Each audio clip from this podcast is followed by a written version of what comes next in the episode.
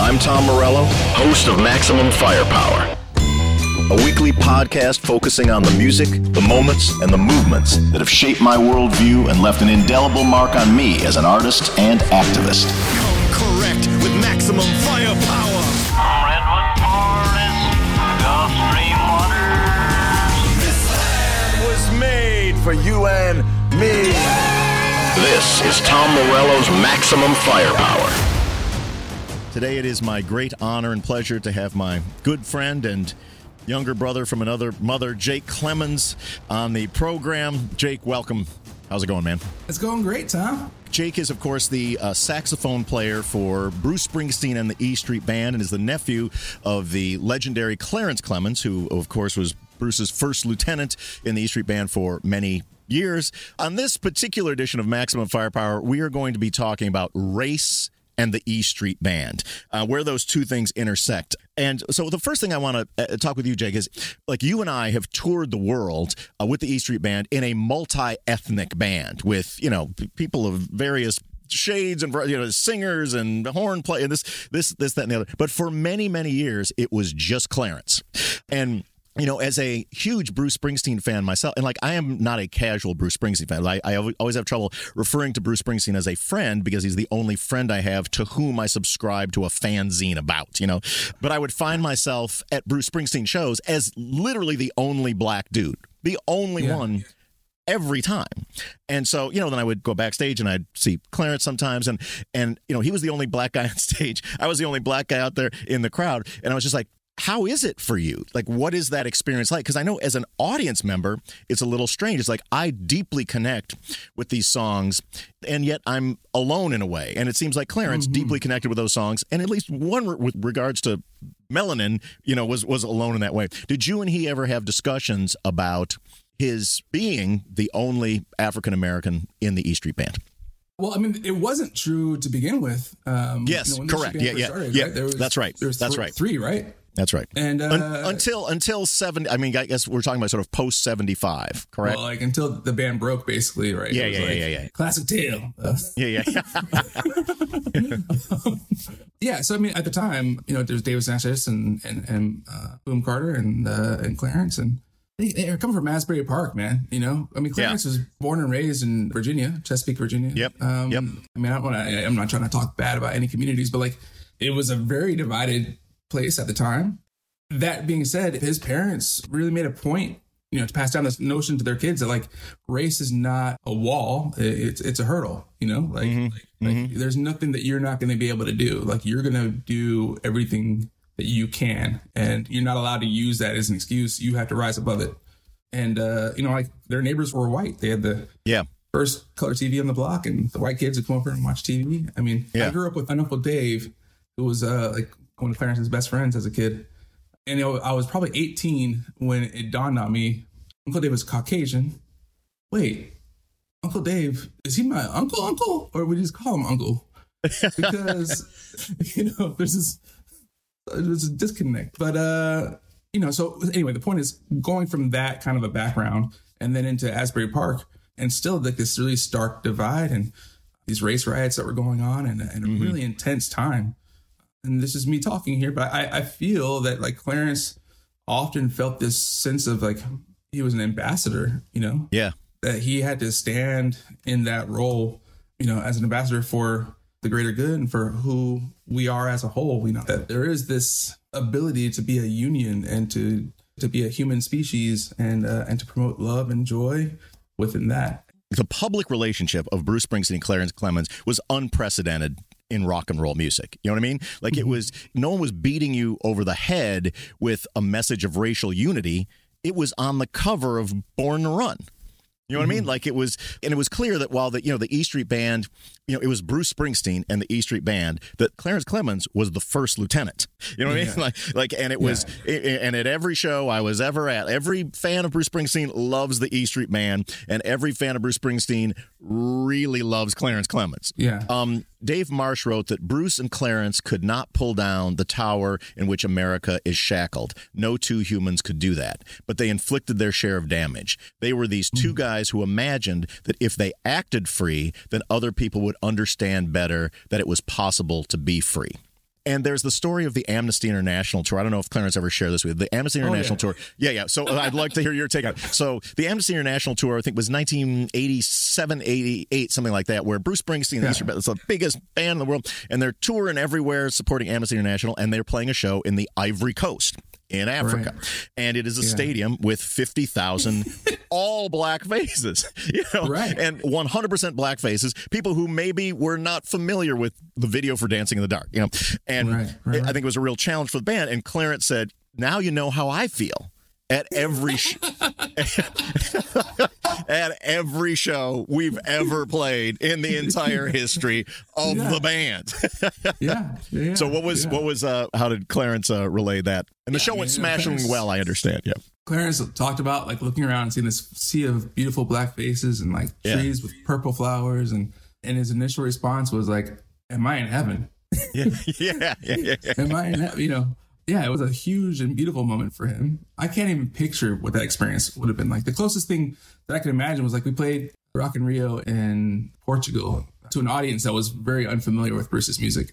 So, you know, just the reaction from the audience, this huge sea of people, and trying to win them over on first listen. I imagine it's similar to that uh, to that experience.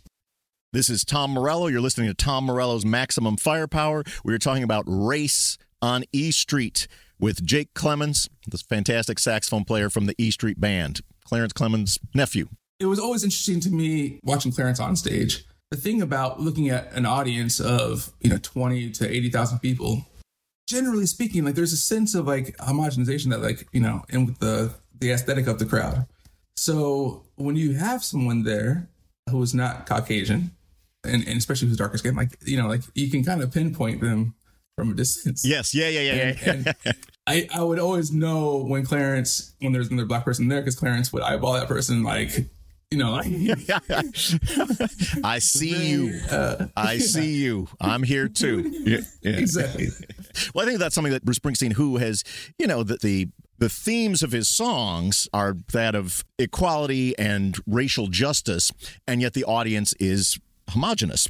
And there was a time in the sort of the height of Bruce Springsteen mania where he had Arthur Baker do some remixes, like there were urban remixes of Bruce mm-hmm. Springsteen songs. I think that that was maybe the genesis of the the High Hope song. Maybe came from that period of there was a definite attempt to build a bridge to I- I'm not sure if it was actually urban radio, but to connect in a way mm-hmm. that I think eventually proved unsuccessful. Perhaps while it was may have been unsuccessful in swaying a black audience, I think that Springsteen's voice has reached the ears of many in white America, and it's important as white, we'll call them students of Springsteen, to speak against racism. Bruce Springsteen, mm-hmm. someone they love, respect, and admire, speaks against racism, and that is modeling a behavior. And also, I think it's important for those who are paying attention in the African American community to see that there is someone like Bruce Springsteen who is speaking against racism. Whether or not you have a hit on Power 106, that's likely not going to happen. But simply modeling that example of racial justice in your music and activities, I think can be very important.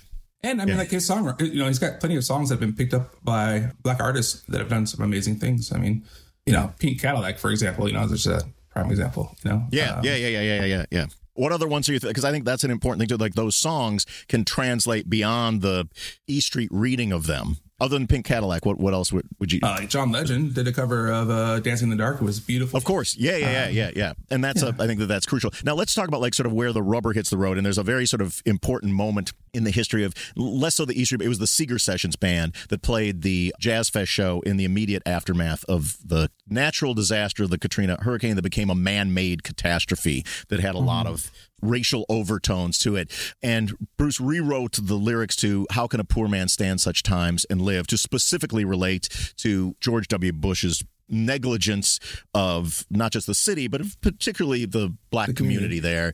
And as a fan of the band, like that show really sort of resonated to me, and that it was Bruce Springsteen, the very famous Caucasian artist, you know, who was sort of stepping into an important role for the world to see. And I think that that, like what we're just talking about, like modeling a behavior of of standing for racial justice, is very much what happened on that day. I love that point of Bruce's audience being able to see him standing in the gap um, and how significant that is, uh, and you know, for for the audience to respond to.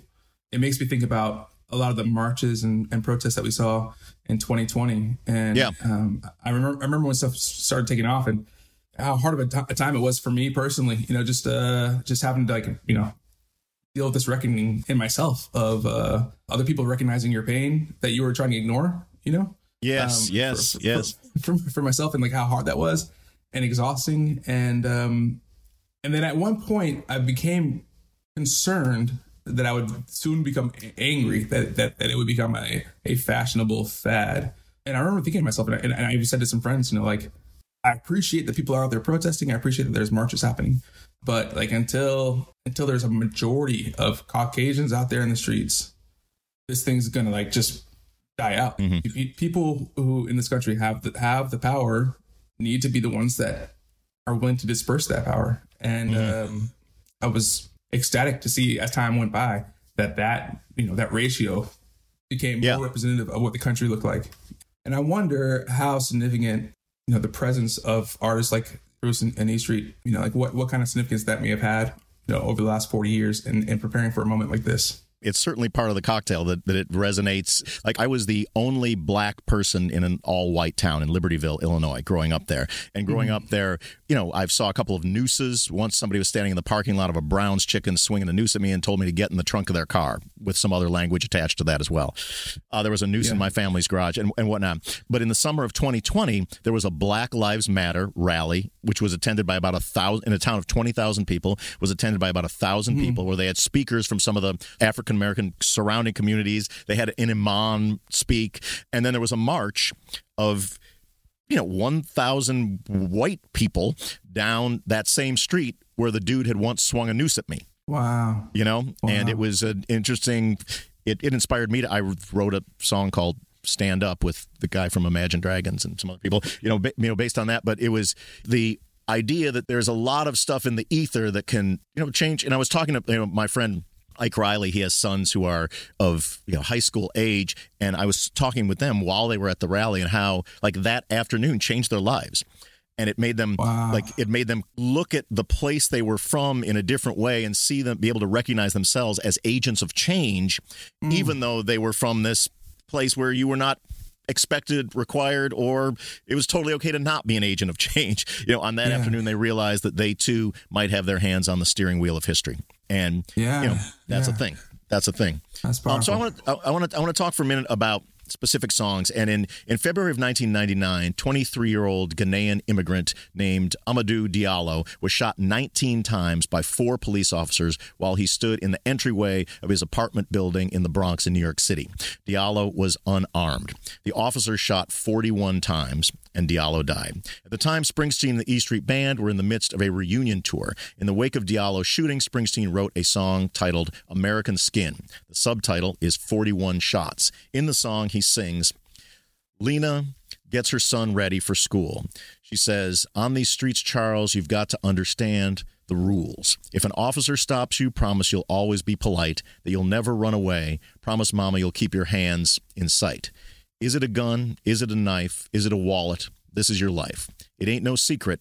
It ain't no secret. No secret, my friend. You can get killed just for living in your American skin. Springsteen first played American Skin in Atlanta during the reunion tour. It was big news, particularly in the New York press, as the tour concluded with a 10 night stand at Madison Square Garden in New York City.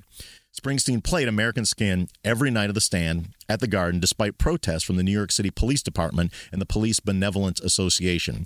Recording of the song from one of these performances, which is serious and haunting, was included on the DVD release after the tour.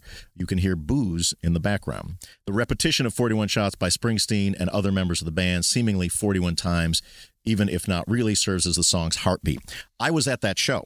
I was at the last show of the Madison Garden Stand. I had just come off of a Rage Against the Machine Asian tour, dropped my bags in LA, and flew to New York City to catch the. La- it was the last show of the reunion tour. We didn't know if there was going to be another show. Wow. That was the, it was the last show. It was uh, I think July first, two thousand, and got there, jet lagging my ass off. uh, you went to sound check, was sitting there, you know, like as a Springsteen fan, like I'm the old, I'm sitting there in this empty Madison Square Garden watching sound check, watching them play the song, and then afterwards got to talk with Bruce about it. you know, I commended him on, you know, having the courage to play that song, challenging his audience by playing that song, many of whom were not ready for it, playing the song in mm-hmm. New York City with, you know, police officers turning their backs or not providing. As, on the one hand, I said, you know, welcome to the club. That had been my entire career up to that point. like, I was like, yeah, I mean, this is kind of, for me, this is kind of a Tuesday, man. This is kind of like another Tuesday. There's police protesting every show for like 10 years in Rage Against the Machine. But in that context, for music that reaches such a broad span of the political spectrum, to, you know, gut that one out every single night was, Yeah. I think, pretty heroic. So then later on, Bruce wanted to do the a recorded version of the song, like a proper album version of the song. He asked me to play guitar on it. I was honored to ask me to play guitar on it. Now, normally when I'm doing guitar solos for records, it's kind of the first thing that comes to my mind is the one that is the take. And I might do one more take and sort of edit a little bit between the two, but I sort of trust my instincts in that regard. With American Skin, I couldn't get it. I couldn't get it to, mm. for, for the life of me. I couldn't get it. Like I wanted to play something that fit like the the haunting elegance of that song in a way that paid tribute to the dead and yet Yeah. felt like it had a hopeful aftertaste, you know? And, you know, my, my wife could, like, I kept coming down. I was up here forever and I kept coming down saying, I don't got it. And I was mad. I'd go back up and get it. And finally, I was able to put together something that I was proud of and I think feels good with the song. But what's your take on the song American Skin? the song is is it speaks to the reality so well, man. Night after night of playing that song on tour, I always, every single time, every time I hear those lyrics, I get flashbacks personally of being uh, 16 and hearing my father's voice, you know, about being in the car. And my dad explaining to me, like, listen, when you're driving, if you get pulled over, you know, he fall, he, he walked through every single step and he was Yep. very, very particular about it. First thing you do, turn the light on in the car if it's dark, if it's night. Very quickly, reach in the glove box, take out the registration before the police officer gets out of his car. Very quickly, Absolutely. take out your registration, get your driver's license out, and have your hands on the wheel, holding both documents with the right. window down. Yeah. Hands on the wheel, holding the documents with the window down. And you be very polite. Yes, sir. No, sir. Which was, I mean, like my dad was in the Marine Corps. Like I had to do that to Yeah. everybody anyway. But Yeah. like, you know, adamantly about this um, in particular. And I I have flashbacks to that, to those words every single time I hear those lyrics. For those listeners out there who may not be familiar with what we're talking about, that is known as the talk. And it is a hmm. talk that all families of African American lineage have to give their kids in order so they can survive Yeah. encounters with the police. My sons are 9 and 11 and in the aftermath of the stuff from last summer, I've had the talk with them because they'll mess around. I'm like, 11 isn't armor. You know what I mean? You know, 11 is an armor. And just, you know, you all you have to do is survive that moment. Just survive that moment. And Diallo did not. you know? Yeah, yeah, yeah, yeah. Yeah. It's it's heartbreaking, man. It's heartbreaking. You know, just Yeah. the reality of, of what that means. And God, you know, like I I've been in experiences where things may have turned out very differently had I not done that. You know, Sure, um, sure. driving in the car. Absolutely. and Absolutely. and, and and you can feel it. You know, so when we're on stage playing that song, and I don't remember where we were the first time that this happened, but you know, it was Trayvon Martin had, had just been murdered. And again, I don't remember exactly where we were, but we, we were playing this song and, and I just got overwhelmed, man. I got totally overwhelmed and like, and kind of taken by the moment. And like, I almost couldn't help myself. You know, my, my hands just like, Yeah. like just slowly just, just went up, you know? And like, I Yeah. just felt, I really felt it was important to convey the reality of and the seriousness and the weight of what I was feeling and, and what, and what is felt and, Yeah, and, yeah. and to convey the innocence and and the you know like I'm, I'm a guy that's like why why would I be raising my my hands on stage and the, and the first time it happened I was like I have to do this I, I have to I have to make this statement you know Yeah. and, and I and I remember also being like a little bit like I hope this doesn't hit the fan afterwards and I was thinking about it recently like, I don't think that Bruce and I have ever actually talked about it Yeah. that's ever actually been discussed but I continued to do that every time that we played that song Yeah. and and and I and I would see the reactions in in the audience. Um, some people would just be really upset and irritated with it, and for other people, like it, it really made uh, an impact and, affected their perceptions. You know, because I'm I'm not safe. You know, you said eleven isn't armor. Neither is fame. Oh hell, dude, dude! At the at the height of the fame of Rage Against the Machine, I'm in my hometown, walking home from Downings, the local bar. Cop car pulls me over, puts me in handcuffs. Other car hmm. rolls. This is this is like you know I'm just I'm literally walking to my mom's house. I'm just walking while black in the town. Yeah. You know, and Battle of Los Angeles is the number one record in the country. you know, you know, on, on the newsstand down the way, Rage Against the Machines on the cover of Rolling Stone, and I'm in handcuffs at the side of the road for walking home. So, you know, I did all the stuff that you do, survive the moment, you know, managed to get one text to my mom before like, you know, like sort of uh, you may want to call Libertyville whatever the tank is over here later on you know a couple months later I ran into that police officer at the bar because it's a small town. Wow. And, you know, I was in slightly more of a position of power there. you know, he didn't have a badge on. Mm-hmm. There's, you know, a lot of, you know, Audioslave tunes pumping on the jukebox at the time. You know, and I, I confronted him about the idea of like racial profiling. It was so obvious that what that was. I mean, there's not like, there's not a curfew in the town. You know, so Yeah. like, you know, what what was it? And he had not, he had nothing to say. But it's you're absolutely right. Eleven is not armor. Hit record is not armor. There is no mm-hmm. armor. There is no armor. There's. I think one of the like a song like American Skin. The case of that particular murder by the police of that man. It's important to realize whenever the, when the next one happens, like what is the social context that precipitated each instance, and what were the ramifications? What happened to the officer? You know, and until there's a mm-hmm. day where there's a zero tolerance for that, there will continue to be 41 shots. I have a feeling. Another Bruce Springsteen song, My Hometown. A question that listeners can ask themselves are what are the race relations like in your hometown? And with me, mm-hmm. like the story that I told, like it was one way, and there seemed to be a, some shifting in the barometer, or at least of the awareness of what was going on in the aftermath of George Floyd. But the last thing I'd like to talk about is a Bruce Springsteen song that is not self consciously empowering with regards to race, and that is a song 10th Avenue Freeze Out, which is the story of the E Street Band. And in it, what one can reflect on is how our personal experiences shape how we interact with the world.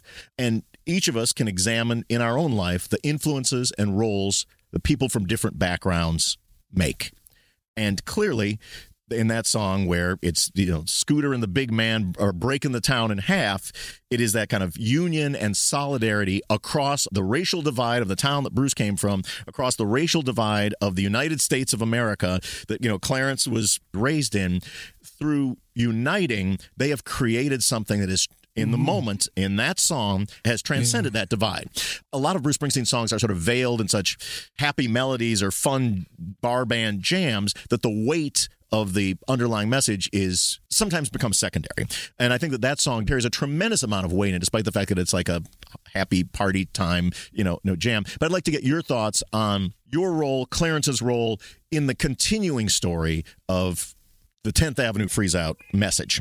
You know, I, I hope the message can expand. I, I look forward to the next time that we're able to tour again. And um, just given how the last two years have transpired at this point and where things are going, I, I hope that we find ourselves in a different place at the end of this quarantine stretch and that the excitement of what's possible can be felt.